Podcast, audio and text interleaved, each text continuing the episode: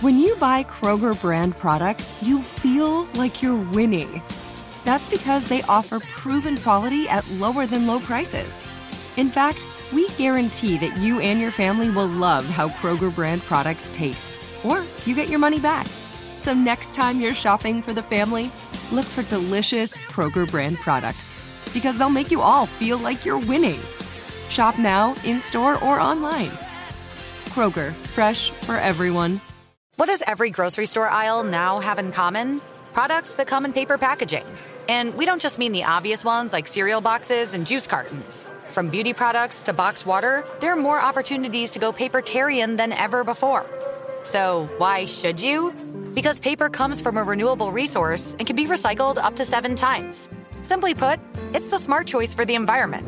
And it turns out, the easiest choice for you. Learn more at howlifeunfolds.com slash papertarian. Hey, it's Will Friedle. And Sabrina Bryan. And we're the hosts of the new podcast, Magical Rewind. You may know us from some of your favorite childhood TV movies like My Date with the President's Daughter and the Cheetah Girls movies. Together, we're sitting down to watch all the movies you grew up with and chat with some of your favorite stars and crew that made these iconic movies happen. So kick back, grab your popcorn, and join us. Listen to Magical Rewind on the iHeartRadio app, Apple Podcasts, or wherever you get your podcasts. Brought to you by State Farm. Like a good neighbor, State Farm is there.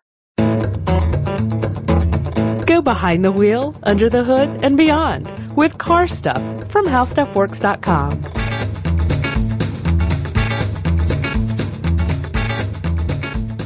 Hi, and welcome to the podcast. That's Ben over there. Whoa, whoa, Scott. You're Scott. I am. And you're changing it up. I changed it up. Yeah, it's the usual intro. You know, it, it's kind of got a rhythm to it, but Uh-huh. I decided it was time for a little bit of a change. Yeah, yeah. Um, I am gonna roll with it. All right, we'll switch it back next time. We'll switch it back to, okay, cool, cause you know how I fear change. I, I do know that. Yeah. No, no, literally like quarters and nickels. I don't want to touch them. That's a, that's a true story. We're, uh, we're starting out weird today, folks, but, uh, don't fret. We are still joined, of course, by our super producer team, uh, Tristan and Dylan. I'm going to call him Convoy Fagan. Oh, I love that word, convoy. Yeah, man. I was listening to that song, uh, sort of prepping for today's episode, like four or five times consecutively before we hopped in the studio. I'm pretty sure I know all the lyrics and I don't know why I go through these phases sometimes, Scott, where I just have to watch the movie and listen to the song over and over again for like an afternoon. No, absolutely, and that's just one of those words that, like, once it hits your, you know, your brain, uh, you remember, think of that movie, or you think of that song, or you know, some type of memory attached to it. You know, if you haven't seen it, check it out because it's an, it's a good, it's a decent movie. I mean, I guess not a not a great movie, but it's a good song. Convoy. Yeah, Yeah. yeah. Oh, and, uh, you know, thinking about this, that was like one that I'd always sing along with when I was a kid in the car because it was on the radio at the time. I mean, if you want to date uh, how long ago this was, but also the other one was uh, was it Rhinestone Cowboy? That was Uh-huh. another one. Yeah. Yeah. right around the same time, I think. Uh, so as a kid, I love those songs. But um, but today we were going to be talking about the trucking industry and. You know, we had kind of tossed around the idea of calling it trucking secrets or, you know, 10 things you don't know about trucks or trucking.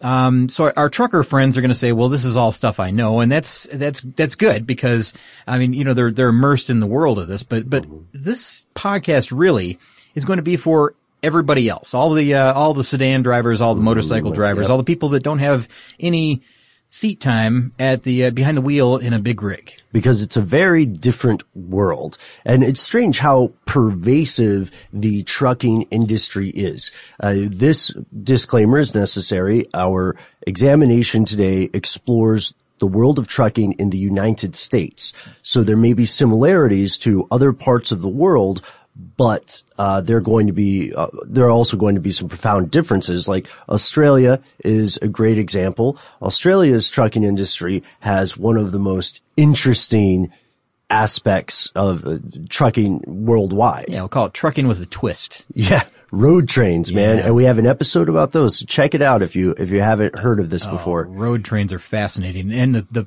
pictures, the photographs, Yeah, even better. yeah, man. I feel like you could survive.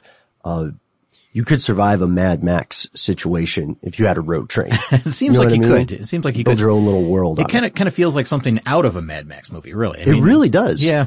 Eh, it's probably probably partially due to the terrain, you know, just the look. Like every time you see one of those, it's, it's that's why.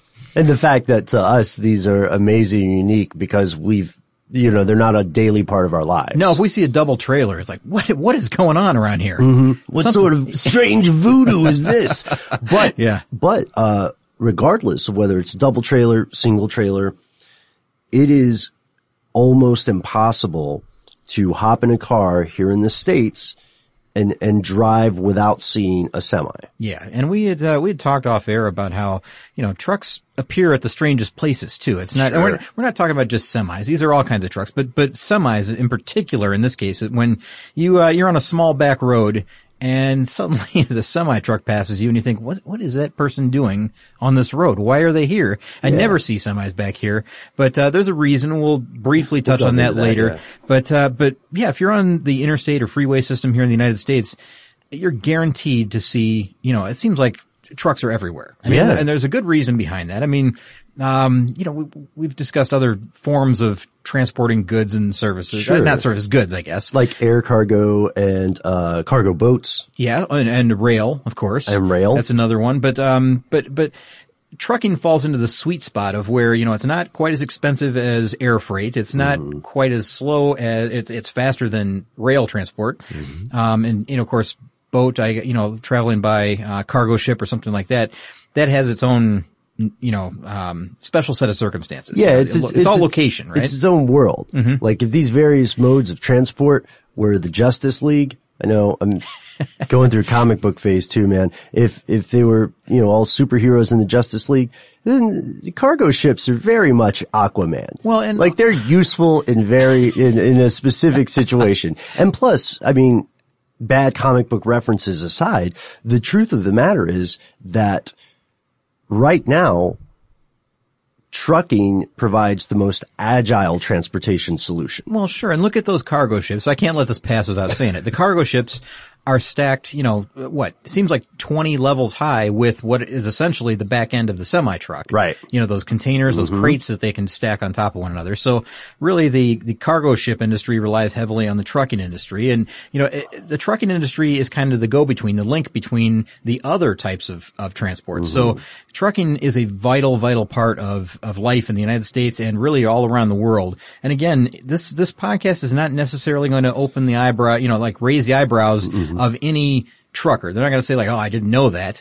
All the truckers know what we're going to talk about and they know more about it than we do because we're just, you know, casual observers, I guess, in this case.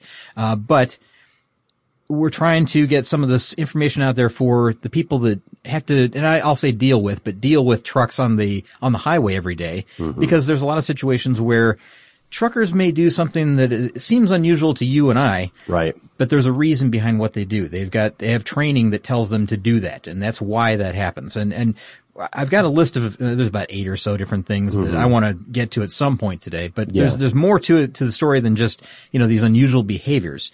Uh, we're also going to talk about some things that, you know, just a lot of people like, you know, again, people in sedans, people in motorcycles, people in, uh, you know, uh, just fan, the family minivan or whatever. Right. Like they don't understand or don't, don't know what's really going on inside that cab. We want to thank the listeners who wrote into us over the years. It's weird that I say it that way, but it's accurate. Uh, especially William H, who wrote in recently asking us about how semi trucks work and, you know, sort of the origin stories of those companies, uh, like Freightliner and Mack and so And, on. and you and I have talked about this particular email because there have been a few of them over the years again Yeah. that, that have come in to say like, Hey, I'd like to hear about Kenworth. You know, I'd like to find out about that company. And, and honestly, what we'll do is we will, uh, we'll look into several of these trucking companies because we've done just truck episodes, you know, like just how trucks came about or pickup trucks Right, and right. uh, other things like that. And, um, but to find, we want to find a story that's, uh, that's actually a, you know, it's got some twists, some turns in it, kind of like the U-Haul story maybe, Mm-hmm. um, or, you know, something like that where there's a, there's a point where things turn a different way than you might expect. So, Yeah. uh, we want to find something like that, something that, that grabs you. So we're going to really dig into, to that and, uh, and find a good example to, to cover. Uh, as far as how semi trucks work, I mean, that might get into some complex things like, you know, the, the, the, uh, the gearboxes and the engines and the sizes and the, the manufacturers and, uh, the histories and stuff like that. But, um, right now this is not that in depth. This is going to be more like, um, I don't know. There's some surprising things to sedan drivers. Do you remember the those old PSAs with the the more you know logo? oh yeah. This is going to be like the more you know uh, about trucking secrets. but to establish this, uh, we want to open with some stats on the industry as a whole, and these come from the American Trucking Association. In 2014, there were 31.4 million trucks registered and used for business purposes, excluding governments and farm work, right? Yeah. That's a lot of trucks. That's a lot of trucks. But check this out, Scott. In 2014 alone, these trucks drove a total of 279.1 billion miles. Billion with a B. Billion with a B. That is also a lot of miles, a lot of trucks, a lot of miles. And, you know, I think we should point out here right now that to be in the trucking industry, you don't necessarily have to drive a semi truck or a tractor trailer. That's true. Uh, so, you know, this could be somebody who drives a school bus or the mailman or a FedEx delivery person or, uh, tow trucks or, you know, they're, they're, everybody who's driving a truck to haul goods in some way is a trucker. They're in the trucking industry, and that's a that's a huge group of people, way bigger than I thought. There was a um an article written by um a person named Anna Kleiner over at Concentra of all places. That's a healthcare provider. Right. They they wrote an article about trucking, and uh, and they said that about fifteen percent of American employees work in trucking, and I thought that that can't be right. Fifteen percent of all workers in the United States work somehow in the trucking industry. Now, I would guess that's, you know, dispatch or maybe it's in, um, you know, truck maintenance or it's, they're not all truck drivers, but 15% is a high percentage. Right. So, you know, th- these are the people that, you know, are responsible for safe, fast delivery of things that you use every single day. And that, again, that includes mailmen or mail persons, I guess, maybe I should say. Um, anybody that's dri- delivering something from Amazon. Sure. Uh, unless it's a, you know, a car, I guess. Maybe that's the one exception because I've seen that too. But, um, th- there are so many examples of truck drivers out there. People that are delivering furniture, people that are, that are delivering, uh, food, you know, from, from, you know, like the farm right to the, Right. the grocery store. Hey, you know what? One quick, uh, side Yeah. note. Yeah. I tried farming for a little while.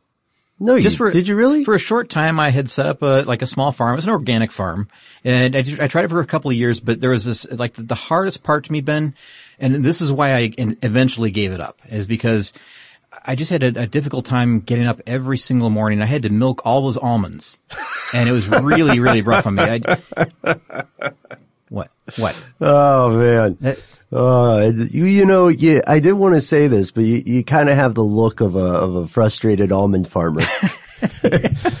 Those tiny little never never mind. you had me going for a second. I, don't, I would man. be surprised. You're a man of mystery. I Well, would- yeah. I wouldn't put it past you to have a murky past in the farm industry. Of almond milking. driven out of Michigan for uh for almond uh almond fraud. Uh, Is that a- maybe. is that a, a crime? I don't know. I don't know, but uh, maybe it should be. so let's look at it this way. We said 15% of American employees. Another way to look at this is one in seven U.S. jobs are, I- I prefer the term associated with trucking. Yeah. So you can work in the trucking industry and not actually be driving the rig. You might, for instance, um, be someone who works with logistics or supply chains, Mm-hmm. both of which are crucial. You might broker transportation deals. You know what I mean? Yeah. And I would argue even if you're loading trucks with stuff from a cargo ship, that counts as working in trucking. I think it kind of does. Yeah. I mean, so associated with is probably a better way to look at this whole thing. Right. And so Ben, here's another situation, I guess, another number where, uh, you're going to have to really, uh, I don't, I don't know, maybe take into account where you're hearing statistics for, you know, who, who they're coming from. Right, Because, yeah, um, yeah. the, tr- we said this before that the trucking industry will say that, uh, they're responsible for shipment of most goods in the United States. And, Mm-hmm. and the, the rail industry will say they're responsible for the, the, for the lion's share of the goods across the nation. And these numbers can be kind of skewed a little bit either way. Uh, not a lot, but a little bit. It really way. depends on how each organization defines the parameters of Yeah. their situation. Well, right? exactly right. I mean, there's going to be qualifiers with every single one of these, but but in this article, again from the Concentra article, which again we'll we'll get off the Concentra article in just a moment, but uh, one of the numbers that they they state here is that 80 percent or more than 80 percent of American communities depend on trucking for delivery or trucks for delivery, and I believe that number because uh, that's again that's clothing, that's groceries, that's uh, you know books, that's products like uh, you know cooking products, um, furniture, whatever it happens to be. Uh, so you know, we had said also Ben that uh, you know you can't really like drive down to the the train depot and pick stuff up right off the train and throw it in your own car and take it home. You can't go to the airport and, and grab something, you know, box off the plane and load it into your minivan and drive it home. it requires trucking in between. So trucking does play a huge role in, in some, Yeah. even some of the other types of transport.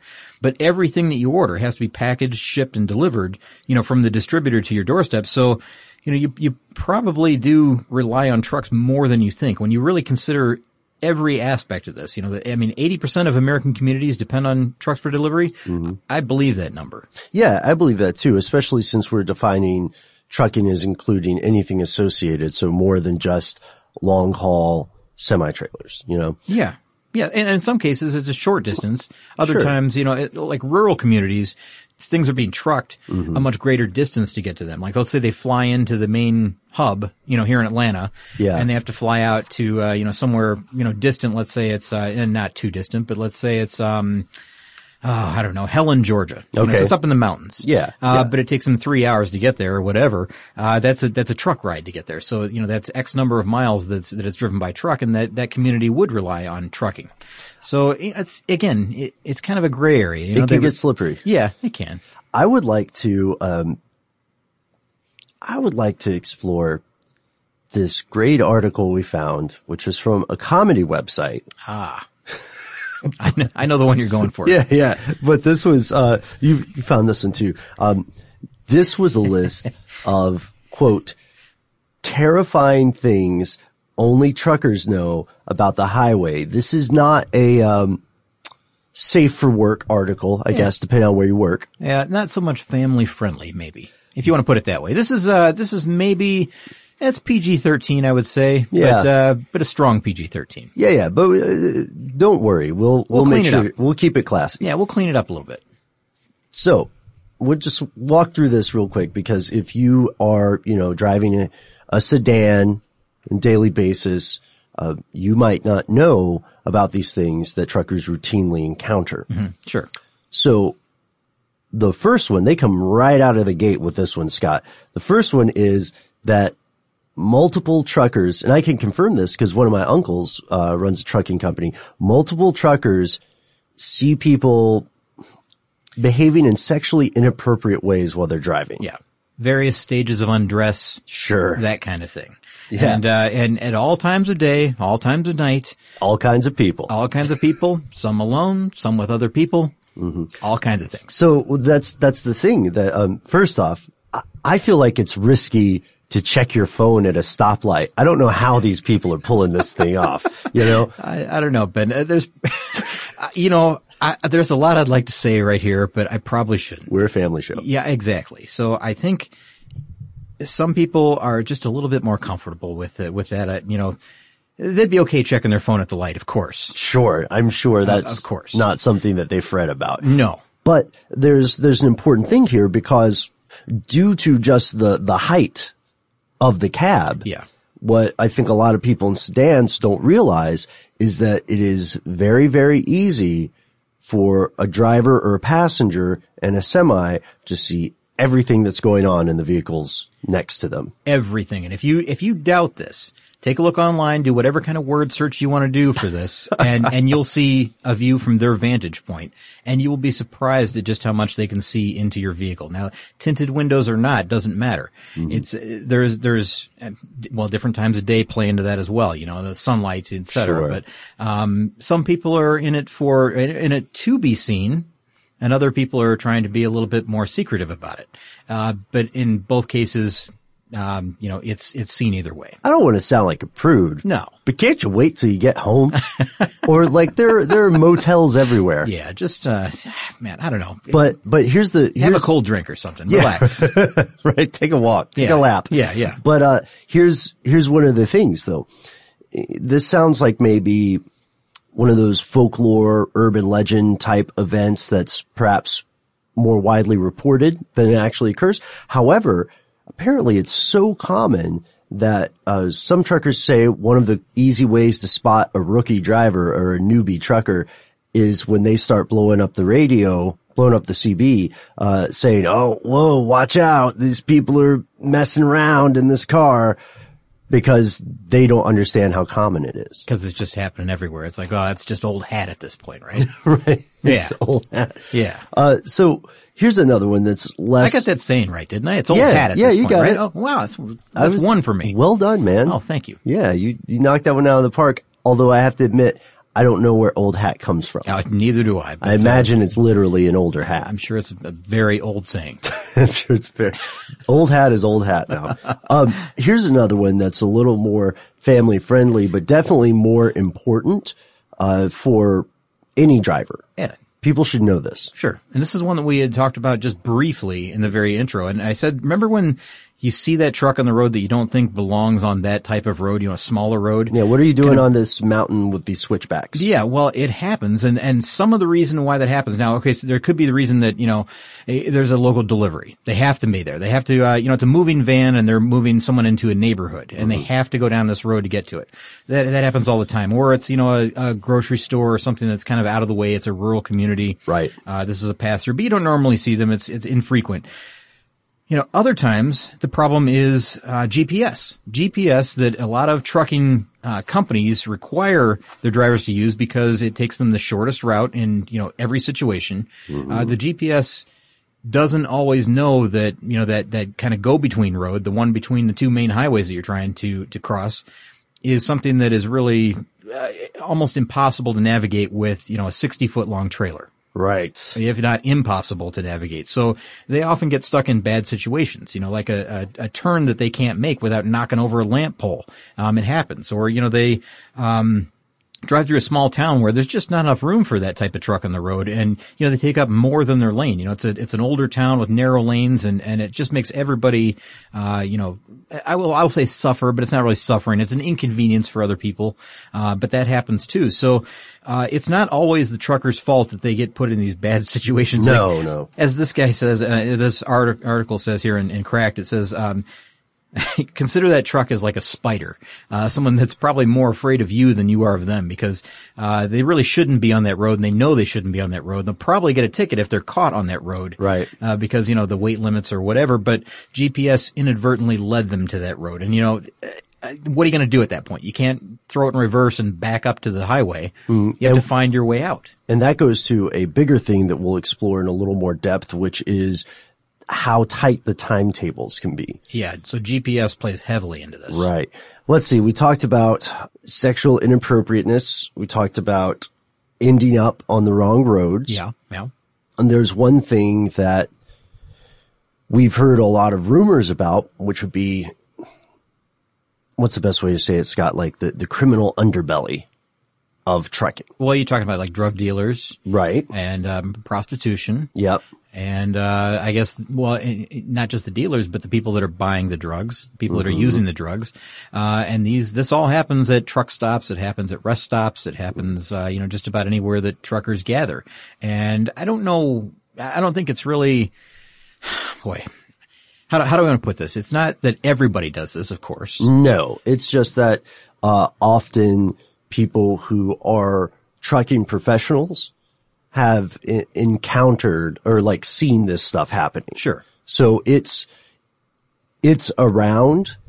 You know, we we looked at a little bit of the statistics about how law enforcement approaches this, mm-hmm.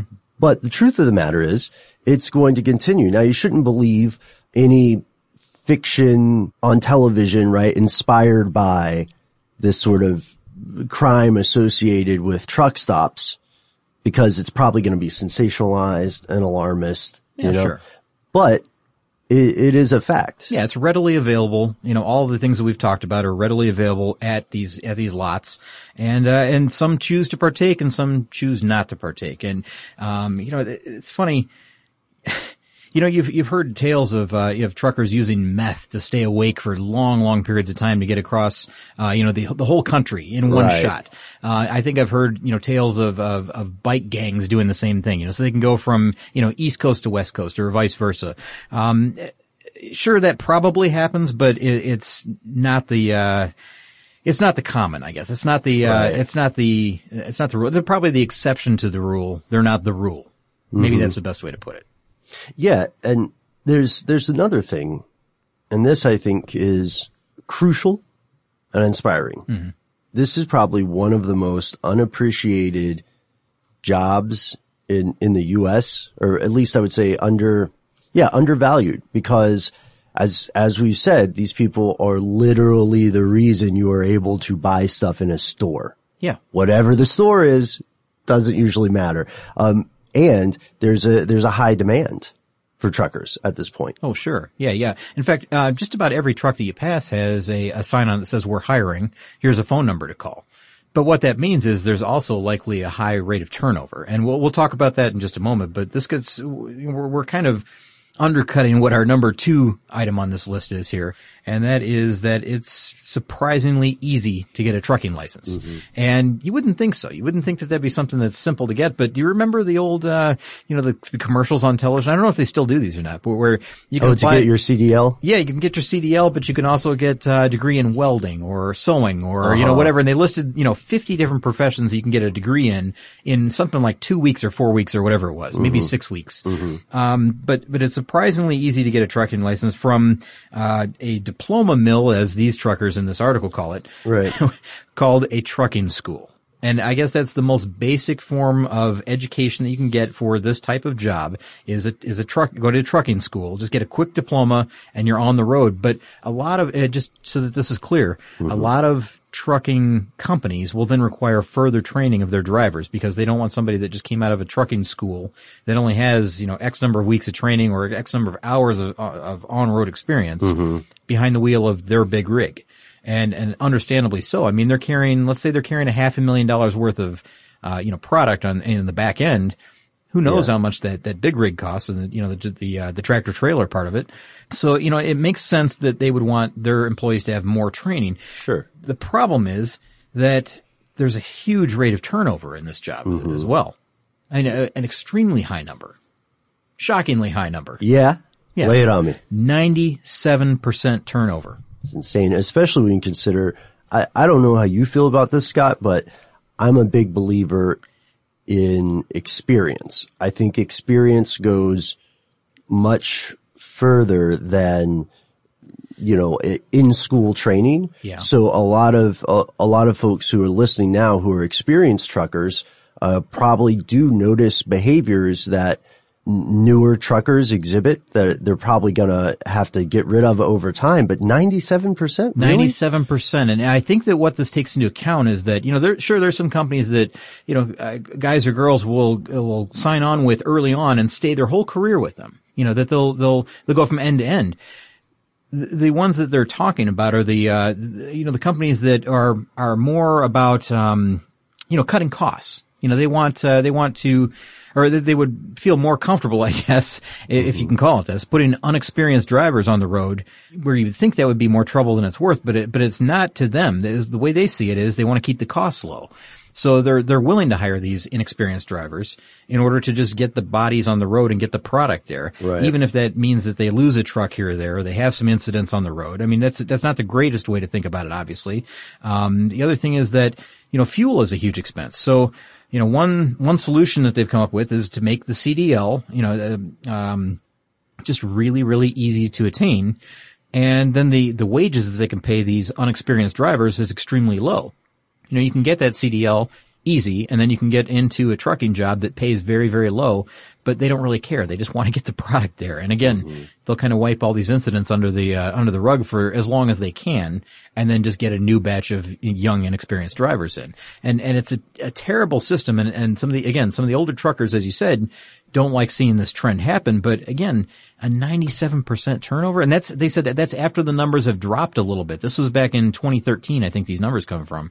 I don't know. The, the way they put it in the article is that that means that statistically speaking, every driver you see is both new on the job and about to quit at the same time. Oh wow, I didn't think about that. Yeah, so that means that a lot of these new drivers that you see on the road are more preoccupied with thinking about their next career move uh, than whether you're currently inside their wheel well. That's how they put it in the article. Oh, wow. So you know, like they're they're more focused on what's going on outside of the the cab than what's going on inside the cab, and that's not a good place to be. This leads to an immediate question, which is why is that turnover rate so high? and we will answer it, at least partially, after a word from our sponsor.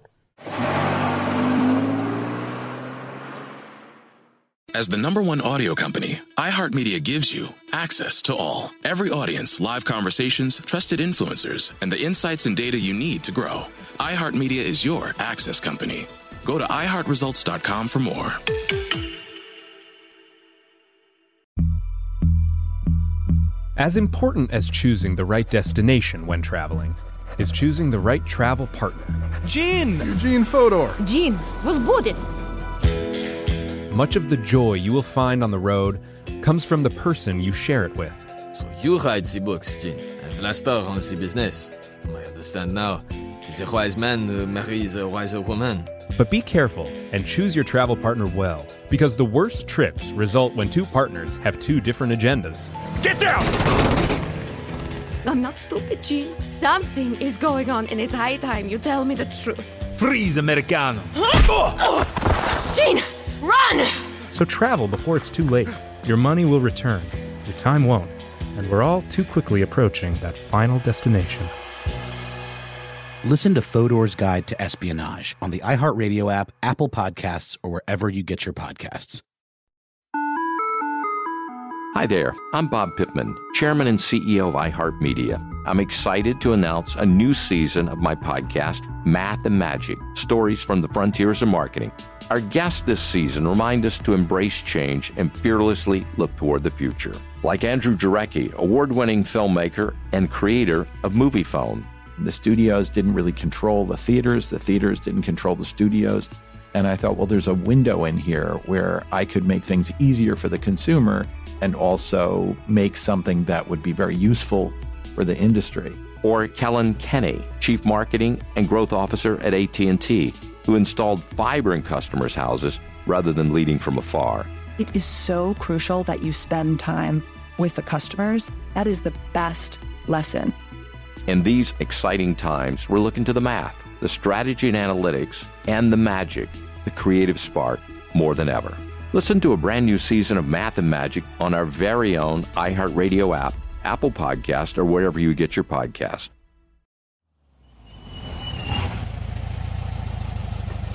And we're back. And Ben, you had kind of hinted that we were going to talk about maybe uh, maybe an answer to you know to, to why that's happening.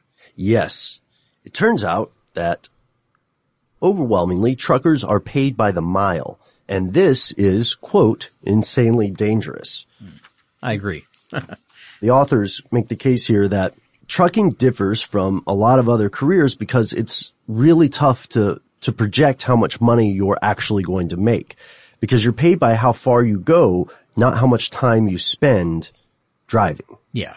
Well, yeah. Okay. There's there's some rule restrictions, or or I should say, hour restrictions Yes. that uh, that truck drivers have. And uh, yeah, if you want, I can talk about those for just a moment. Yeah, please do. All right. So I got uh, the, the latest set of stats here. The latest. Um, set of figures that will tell us how long a trucker can be on the road from a place called the Federal Motor Carrier Safety Administration or FMCSA. You can look these up online. The the version that I'm looking at was updated on March 9th of 2017, so it's very recent. And there's a couple of different hours of service rules that apply to different types of trucking. Now, we had said, you know, trucking encompasses a lot of different types of trucks, right? Mhm. Not just uh, not just over the road haulers, you know, that are that Sure. are on the road all night in semis. Tow trucks. Yeah, it's everything. Passenger carrying drivers. So, you know, if you're driving a, uh, a charter bus or something like that too. So there's two different categories for service rules. There's property carrying drivers and then there's passenger carrying drivers. For property carrying drivers, the semis that we see on the, on the highway, they are limited to 11 hours of driving time. That's maximum.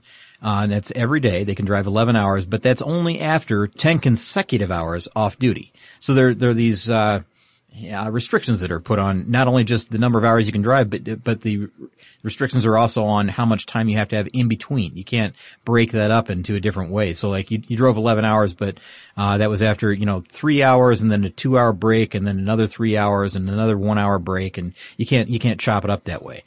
Um, now for passenger carrying drivers, they have a 10 hour driving limit, you know, maximum per day.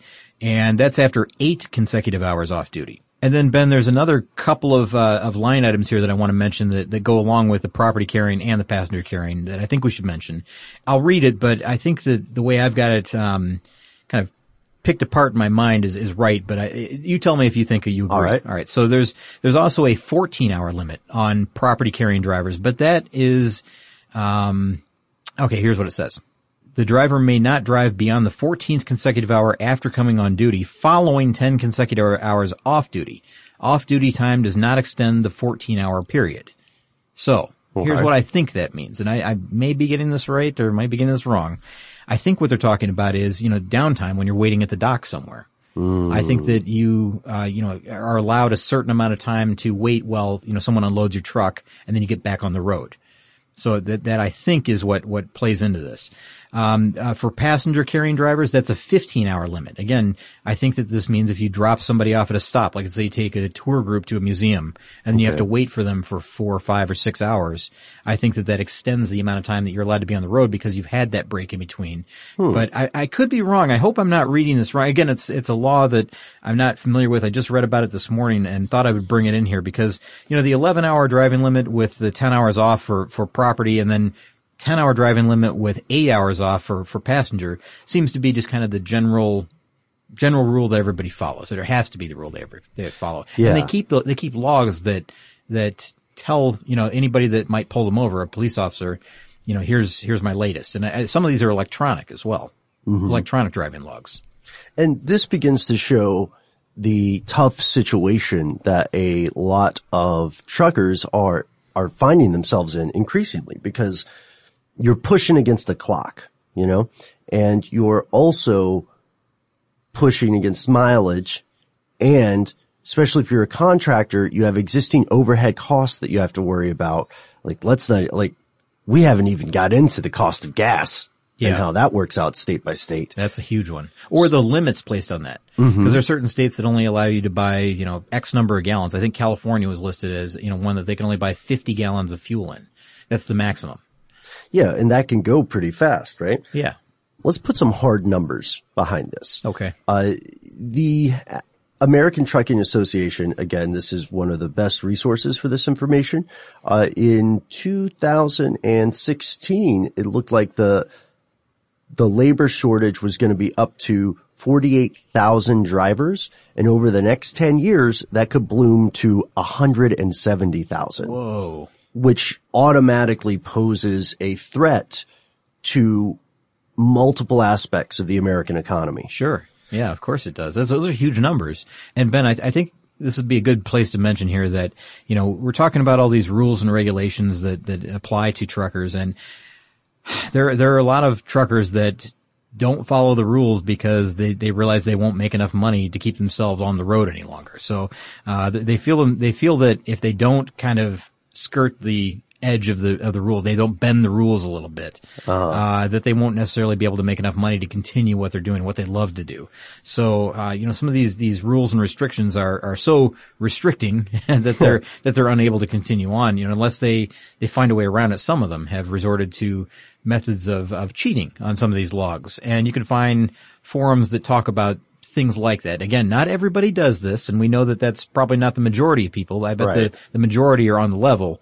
There's the minority of people that, uh, that, that do, um, you know, try to, uh, I guess say doctor the logbooks just a little bit, even if it's an electronic logbook and they find ways around it. They find a way to, you know, to skirt the, uh, the law in a way that is profitable to them or to the company. Mm-hmm. Allows them to stay on the road longer, allows them to drive greater distances, to haul bigger loads, you know, whatever it happens to be. But, um, again, not the majority that do that. And I think, you know, one other thing is that, you know, w- with all this talk about how, you know, what drives them is, you know, the, they've got, you know, they're against the clock, they're against the mileage, they're against the, the price of fuel, they're against a lot of different things, right? Yeah. Um, you've heard rumors or tales of, of, you know, companies that hand out, um, you know, uppers to the drivers that are going to be on the road overnight, along with their paycheck.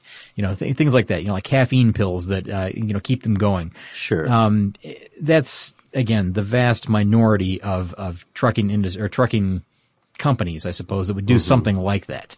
Uh, most of them again are on the up and up, and they want their, their drivers safe. They want their products safe, so they're going to take care of them in in whatever they have to, way they have to. So essentially, it's just a bad apple situation. You know, there's there's one that spoils the whole group, but that's the one that gets the most press, right? Right. Because the thing is, when you're doing a job like this correctly, then people aren't going to really hear about it. No. You know what I mean? The, the average, for instance, let's look at grocery stores, right? Uh, especially given that so much food is perishable, that is a very time sensitive product to deliver. The average grocery shopper is not walking by the produce aisle and going, man, I'm sure glad that these people showed up on time. What they're doing is they're seeing maybe one story in the news about an isolated incident. Yeah. And then they're saying, oh, that is, that is the rule. Or they're not saying, uh, you know, man, this lettuce sure is wilted, but I'm glad the truck driver got here safe. They're not saying that. Unfortunately, they're not. yeah, I mean, it's too bad that that's not the case, right? You know, like, mm-hmm. well, no one, no one was injured, but uh, you know, this tomato looks like it's seen better days. Again, you know, truckers are, are sacrificing a lot, uh, you know, to, in order to get that stuff to you on time, and and they're trying to do it in the safest way possible. So, uh, give them a little bit of leeway on the road. That's what we mean. Really. Yeah. And you know what? There's a couple other things here that. Uh, uh, you know, some of the questions, I guess, you know, the, I said early on we are going to talk about some of the FAQs that people might have. You know, like when you're on the road, hey, why did that truck driver do yeah, that? That's, yeah, the, yeah. that's the question, right? And and let's talk about that in a moment, right after a word from our sponsor.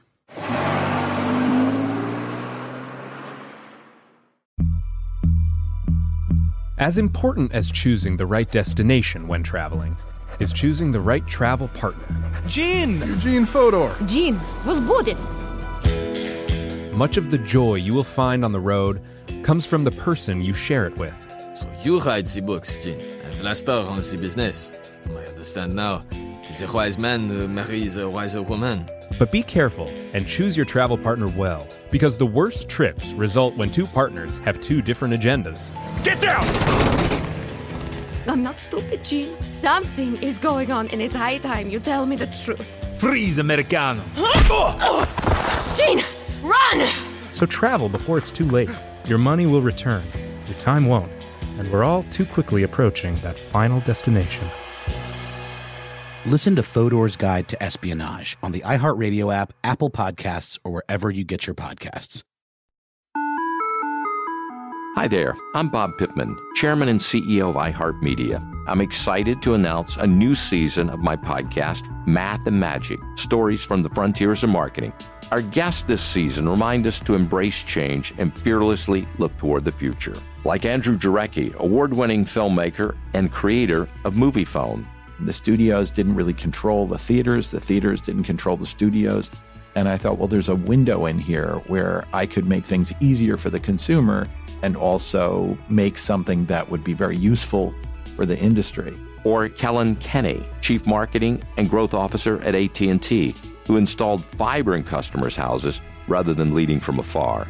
It is so crucial that you spend time with the customers. That is the best lesson.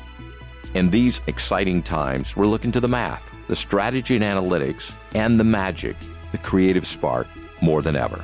Listen to a brand new season of Math and Magic on our very own iHeartRadio app, Apple Podcast, or wherever you get your podcast. Hey guys, I'm home. Everyone knows that it's Dad's job to be a bit of a joker. Sorry I'm late, everyone. There was an accident at the factory. Monty fell into the upholstery machine.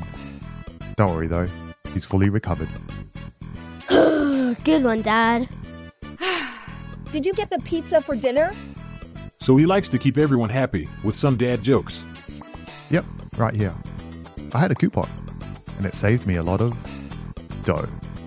Well, the truth is, Dad is just a fun guy. Hey, I'm not a mushroom. Please stop. Where does he get these stupid jokes from? He listens to the Daily Dad Jokes podcast. Oh, great. More dad jokes for me. We've delivered over 15,000 jokes to over 3 million listeners, and man, the postage fees are killing us. Listen to the Daily Dad Jokes podcast every day on the iHeartRadio app, Apple Podcasts, or wherever you get your podcasts.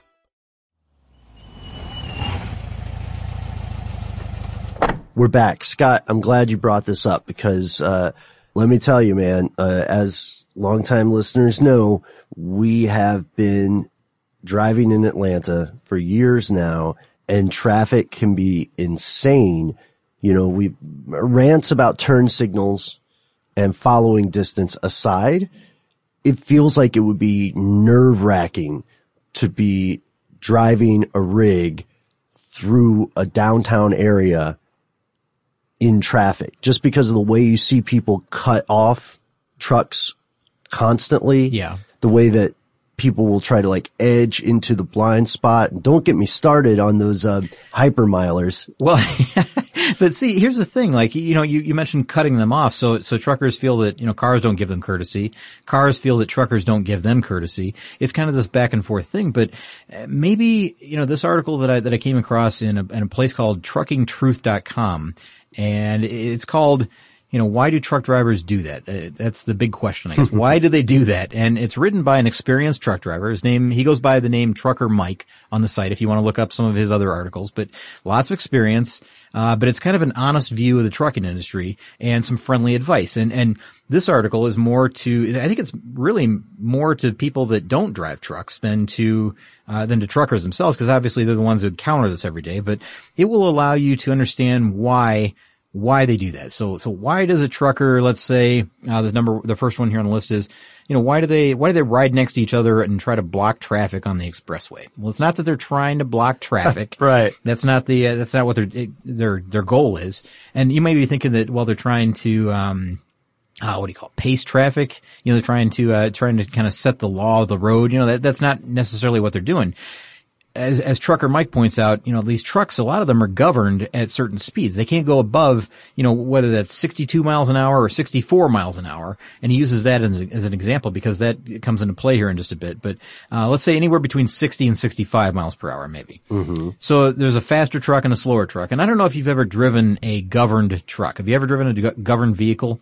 Uh, no, I have not. Well, you can think about this in a simple way, I guess, maybe. If you ever driven a, a go-kart, Mm-hmm. where on a go-kart track and you're thinking like, well, this is a long straight. Why can't I go any faster? That's the limit. It, it you could be pushing the gas down as hard as you can. But after a certain threshold, it just stops. Yeah. well, it doesn't stop. It, it fails to progress any further, maybe. You know, it's, uh, uh, that's the maximum speed. And uh, these are set at 60, 65 in some cases.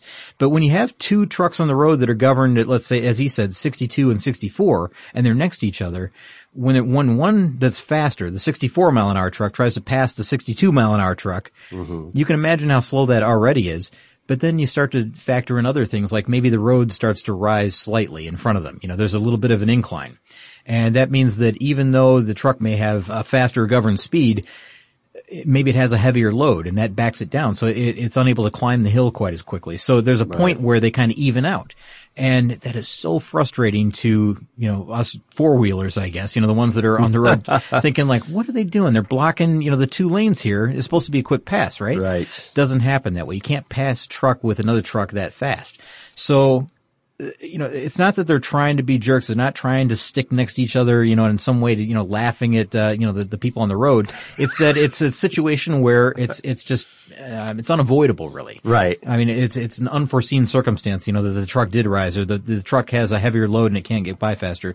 So again, it's not them trying to be jerks. They want to go faster, but they just can't. right, there are hard technological limits. Yes, exactly right. And it's a situation that they don't like. They don't like driving next to other trucks, by the way, because there's not a whole lot of room there. They have to really be focused on staying in their lane, watching out for other vehicles around them that are passing, et cetera. So they don't like that situation as well.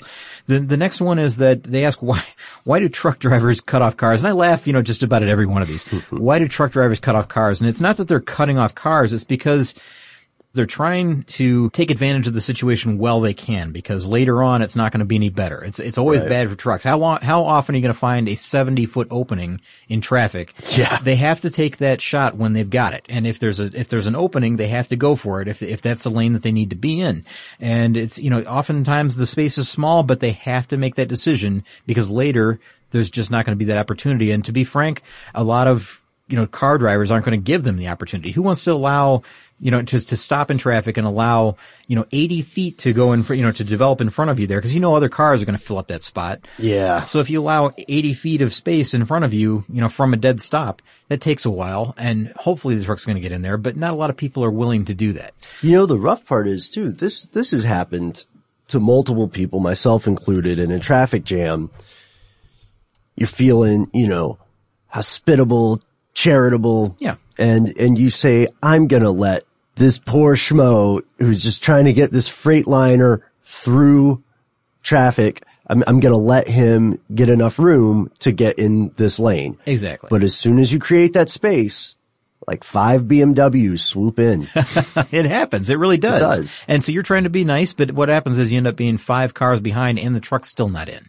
So that happens. But the author of this article points out that even if one person a day allows him into traffic, it just makes his day. Like, you know, it can just be a, a bright point, you know, that, that someone is watching out for him on the road because it doesn't happen very often. So if you get an opportunity to allow a truck in, as he points out, it's not going to slow you down all that much. I mean, you may be a couple of car lengths behind, but we know that doesn't amount to much when you finally get to your exit at all, really. Yeah, and also honestly, if you're already stuck in gridlock, yeah, you're you're not changing the amount of time it's going to take you to get through. No, no. And if you watch the aggressive behavior of people that are stuck in, in gridlock, it, it's sometimes funny because half the time you end up in front of that person, no matter what kind of effort they're putting, you know, putting forth to get, you know, to cut in between cars and, uh, you know, try to dodge whatever kind of traffic they Right. got, get, get into a faster lane. So as he says, you know, it doesn't, it doesn't really gain you a whole lot and it, it can actually honestly truly make a trucker's day to let them in, to let them merge when, when it's necessary.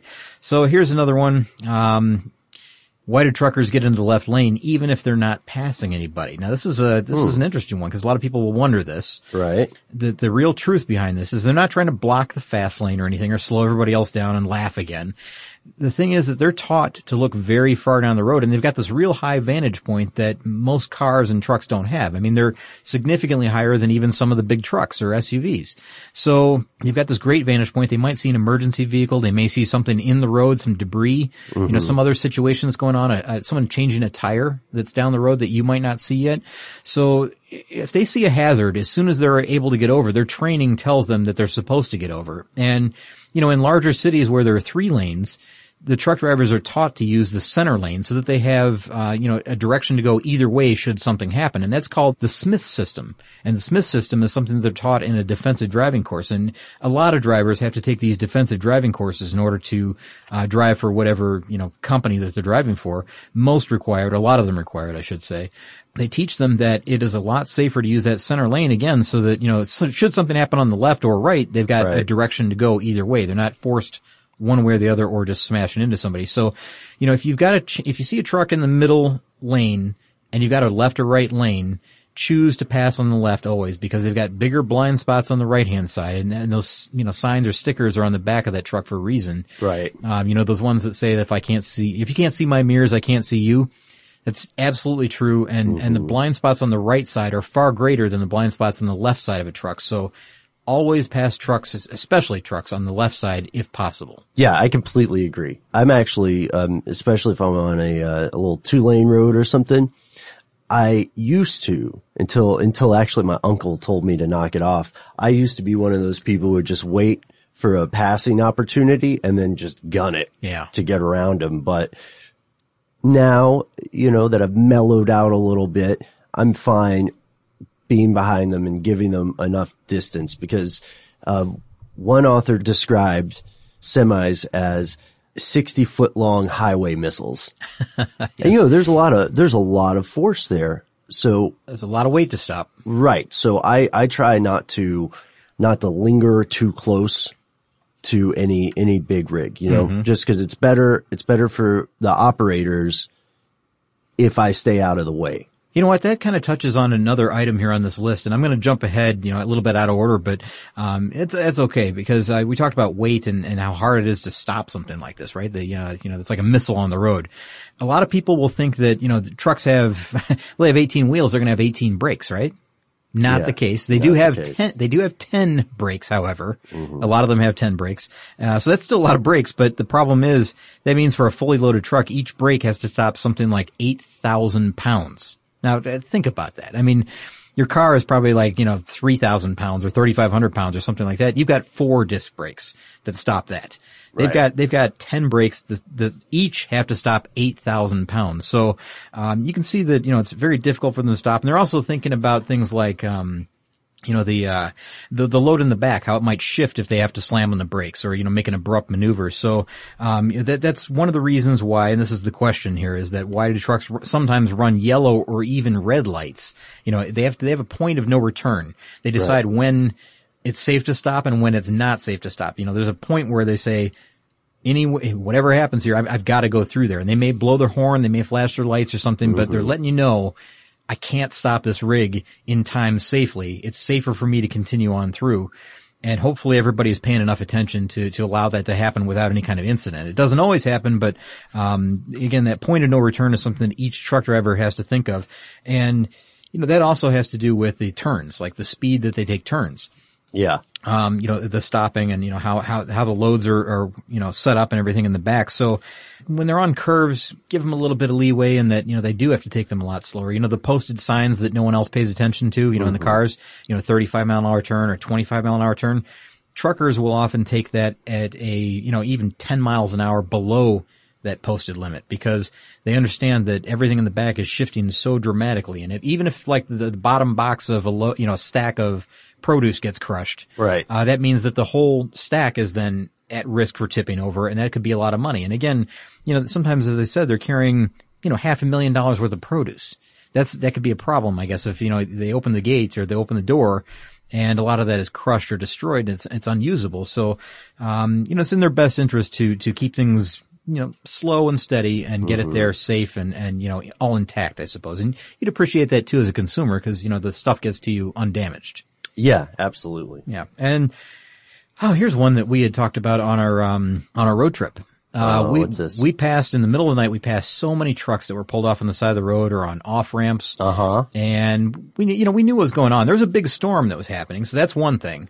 Uh, you know, truckers will often pull off in, in heavy storms if they know they're coming, and that's kind of a cue for other drivers to know there's some serious weather coming. But at night, a lot of truckers have to kind of find somewhere to pull their truck off. Uh, There's a, a huge shortage of parking, at least here in the United States, for trucks. Mhm. And I didn't know this. I didn't realize that, you know, there just aren't enough truck stops. There just aren't enough, um, even rest areas for trucks to pull over. You know, that sometimes they have designated sleeping areas for trucks, but in a lot of states and a lot of parts of the country, they don't. So they have to find wherever they can. And a lot of times that's on or off ramps just on the side and they have to sleep there. Just, Mhm. just let the truck idle overnight. And, uh, it's not the most comfortable thing for them. It's dangerous. They don't like it, but it's something that Right. they have to do because they can't find anywhere else to park. So if you see that happening, realize that they don't choose to be there. That's just where they end up. They have to have to end up, I suppose, overnight. And then the last one on this list, Ben, is something that um, I don't know. This is something that we have talked about so many times. It's kind of a moral dilemma. Hmm. And the, the person that wrote this, again, Trucker Mike writes in and says that, you know, there was a time when truckers were known as the knights of the highway. You know, they would, they would help out anybody that was in a bad situation. They would Sure. stop and pick up hitchhikers. They would help people with a flat tire, you know, whatever. If they happened upon an accident. Exactly. They would be sometimes the first responders because they're the ones on the scene.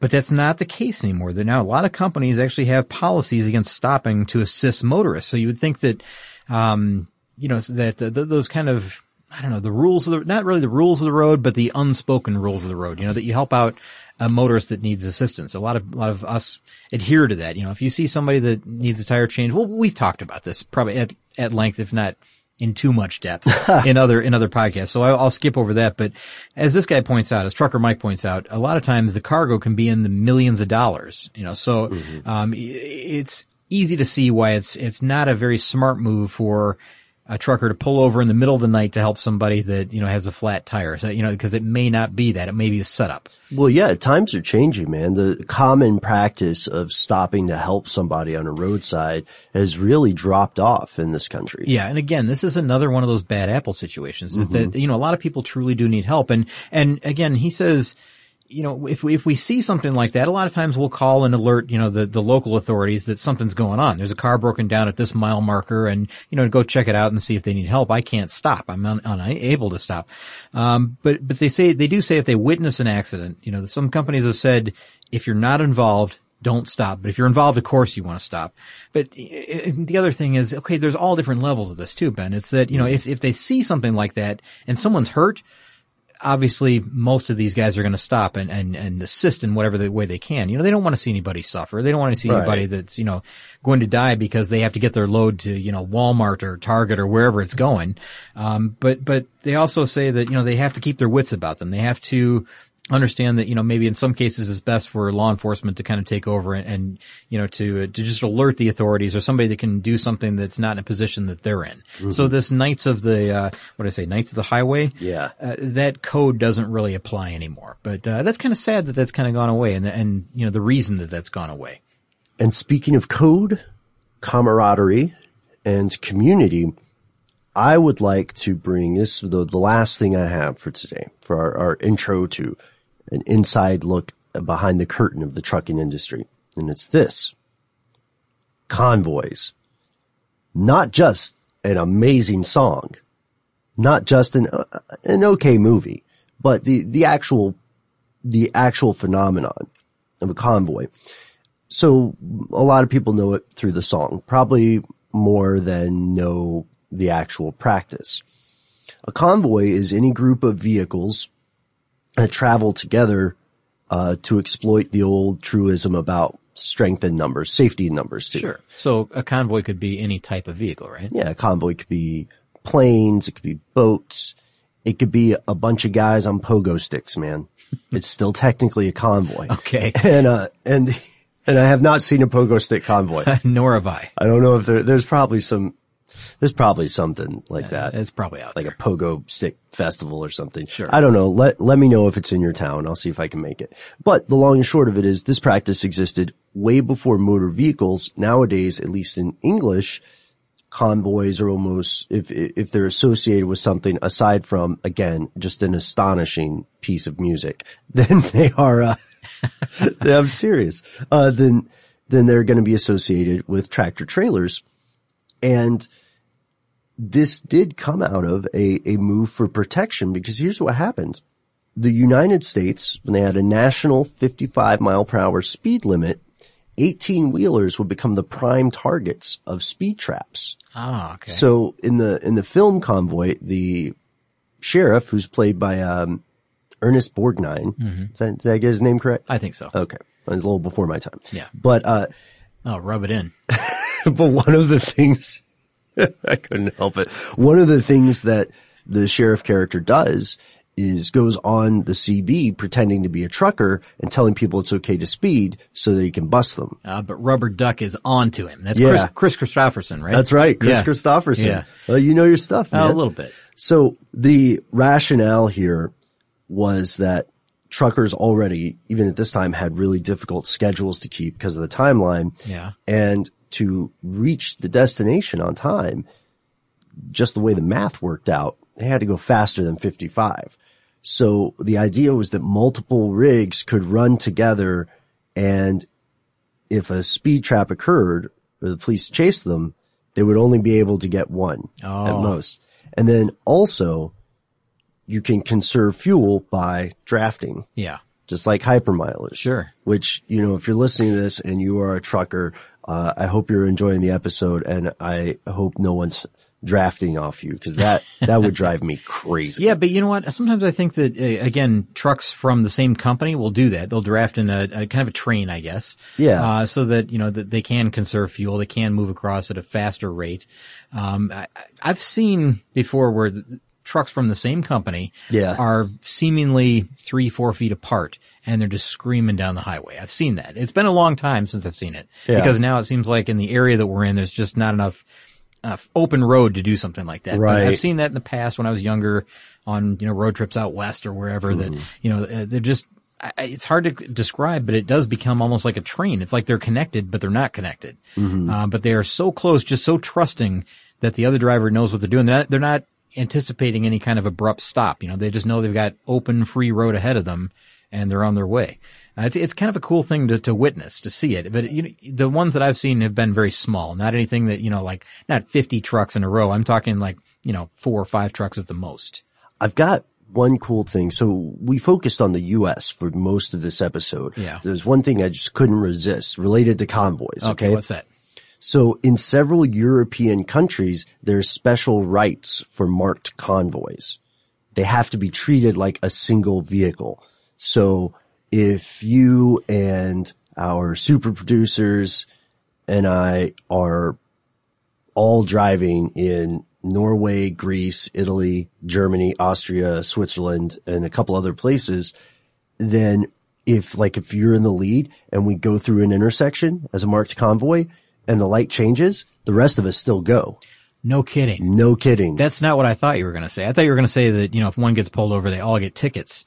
But it sounds like this is something that's, uh, that, that, I mean, It, it must be a common thing, right? Well, how do you know? How do you know that there's four more trucks coming through that intersection when you see one? They're they're marked, so they have like a uniform marking. Oh, so you can you can tell they're a gang. You can tell they're a clique. Uh, so they, they've got tats. Yeah, pretty much. or Yeah. vests, maybe they got they got the one percent vest on. they, they've all got they've all got stupid hats. okay. They've all got old hats. Okay, gotcha. right. Brought it back around. Yeah. Um, so if other drivers overtake the convoy, you can't, you can't cut into it. You, if you're passing that last car, you have to pass the other four or five as well. Oh, funeral rules, I guess. Yeah, maybe, kind of. right, like uh, funeral procession rules, I should say. Right. But that's more of a courtesy, I think. Yeah, I think so. times. Uh, Not Um, law.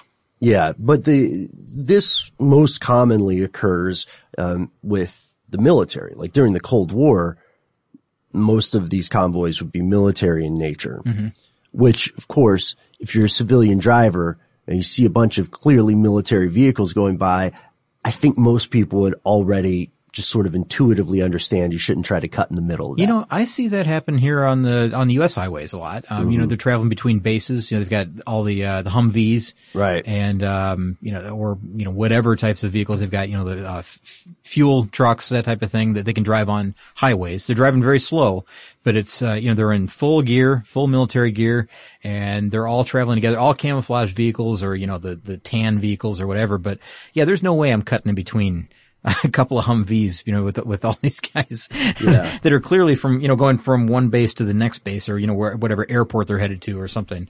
Yeah, there's there's something a little bit intimidating about it. You know, Mm-hmm. You you wouldn't want to disrupt that. and NGOs can also uh, exercise these rights. So it's not a it's not a super common thing. We have to have legal permission.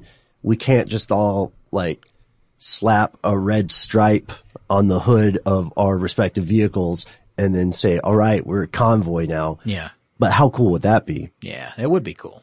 So hopefully this has shed a little bit of light on the trucking industry for non-truckers. You know, some of the, some of the statistics and the numbers are pretty impressive. Yeah, and I know that we've only kind of, you know, touched on a few of the, uh, I guess maybe FAQs that you might have as you're driving down the, the highway, but we'll probably dive into, you know, some more of the, uh, I guess mechanicals of, of semis and, Sure. uh, and some of the, the, the origin stories of, of some of the, the semi companies because Yeah. I'm sure that there's going to be some interesting ones. We just have to, to find them. We have to dig them out and find, find out what makes them really a, an intriguing story, what makes them interesting. And here's where we're looking for your help. If you are associated with the trucking industry, if you are a trucker, uh, and you have some stories or some things that you would like your fellow car stuff listeners to know, then find us on Facebook and Twitter where we're car stuff HSW. Uh, and you can also, while you're on the internet, check out every episode we've ever done on our website, carstuffshow.com. And there's a lot. A lot. You can, I think you, we're almost to the point where you can just type in any car name. It seems like it. It's almost like a, like an encyclopedia.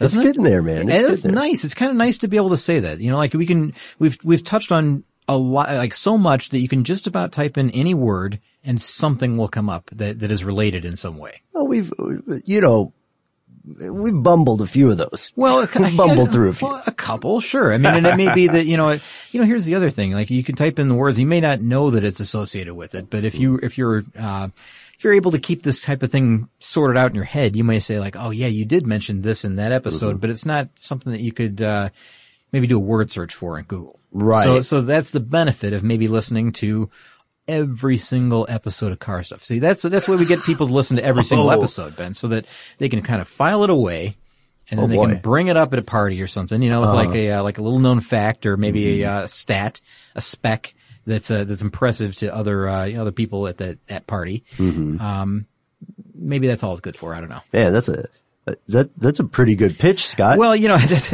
no, that's kind of a weak pitch, but it's a, but, it- but, but that would take you like a thousand hours to go through all this. it would be a long time. Yeah. I mean, it's close to a thousand hours. It would be a long, like, Yeah. You could get your pilot license multiple times. We, we have listeners that have listened to the entire catalog. Yeah. From start to finish. Some Oh, that have, some that have got a late start to the game have gone back and listened to our classic episodes, I guess, Yeah. all the way through today.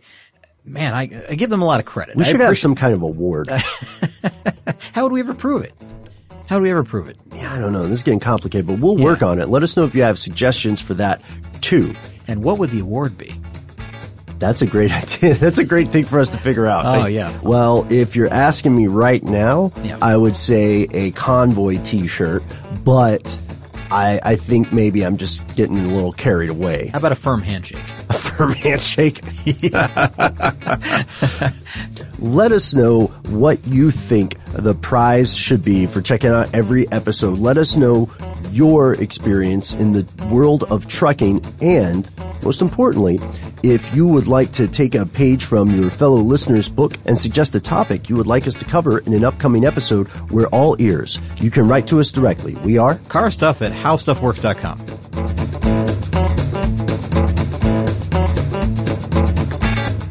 For more on this and thousands of other topics, visit howstuffworks.com. Let us know what you think. Send an email to podcast at howstuffworks.com. Managing your diabetes just got easier. The powerful new Dexcom G7 lets you see your glucose numbers on your compatible watch and phone without finger sticks. And because Dexcom G7 is the most accurate CGM system, you can be confident in your food, exercise, and medication decisions. And all those decisions can lead to big results, like more time in range and lower A1C. Get started at Dexcom.com. Dexcom data on file 2023. If your glucose alerts and readings from the G7 do not match symptoms or expectations, use a blood glucose meter to make diabetes treatment decisions. For a list of compatible devices, visit dexcom.com slash compatibility. Hello, acclaimed comics writer and notorious Scott Summers hater, Rosie Knight. Well, hello, Emmy winning podcaster and totally unbiased Targaryen royal supporter, Jason Concepcion. Somehow the X Ray Vision podcast has returned. And like always, we'll be here every week. You'll hear from TV writers, actors, comics creators, pop culture critics. Nothing is off the table. Listen to X Ray Vision on the iHeartRadio app, Apple Podcasts, or wherever you get your podcasts. If you want to level up your marketing and business knowledge, look no further than the Marketing School podcast, hosted by Neil Patel and yours truly, Eric Siu. It is the number one marketing podcast on Apple and number 15 on business in the United States. Now, if you want to listen to interesting conversations with operators that have been there, done that, also with other interesting guests, then listen to Marketing School every weekday on the iHeartRadio app, Apple Podcasts, or wherever you get your podcasts.